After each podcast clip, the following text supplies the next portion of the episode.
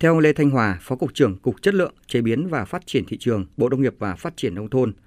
nhiều nhà sản xuất, xuất khẩu nông sản hiện nay chưa nắm rõ được các quy định tiêu chuẩn của nhiều thị trường xuất khẩu.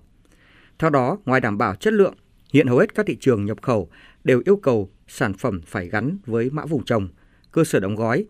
Nếu làm không đúng hoặc mượn danh mã vùng trồng, mã cơ sở đóng gói sẽ ảnh hưởng rất nhiều đến xuất khẩu.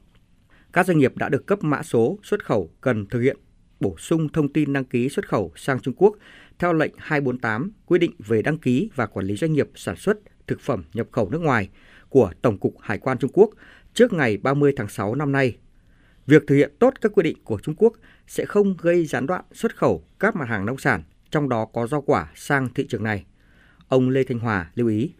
Trung Quốc cũng đã đưa ra rất nhiều các nghị định mà chúng ta hay gọi là lệnh trong đó có hai cái lệnh quan trọng là 248 và 249 để mà giám sát cũng như là kiểm soát tất cả những vấn đề liên quan đến an toàn thực phẩm đối với các nguồn thực phẩm nhập khẩu vào thị Trung Quốc và trong đó có Việt Nam. Hiện tại chúng ta đã có hơn 2.400 các mã doanh nghiệp được xuất khẩu thực phẩm vào thị Trung Quốc và cơ bản là chúng ta cũng đã đáp ứng được cái việc đăng ký để thúc đẩy cái xuất khẩu thực phẩm. Tuy nhiên là trong thời gian tới chúng ta vẫn phải tiếp tục hoàn thiện cái hồ sơ đối với những cái doanh nghiệp à, đăng ký trực tiếp, chúng ta phải hoàn thiện từ nay đến 30 tháng 6 năm 2023.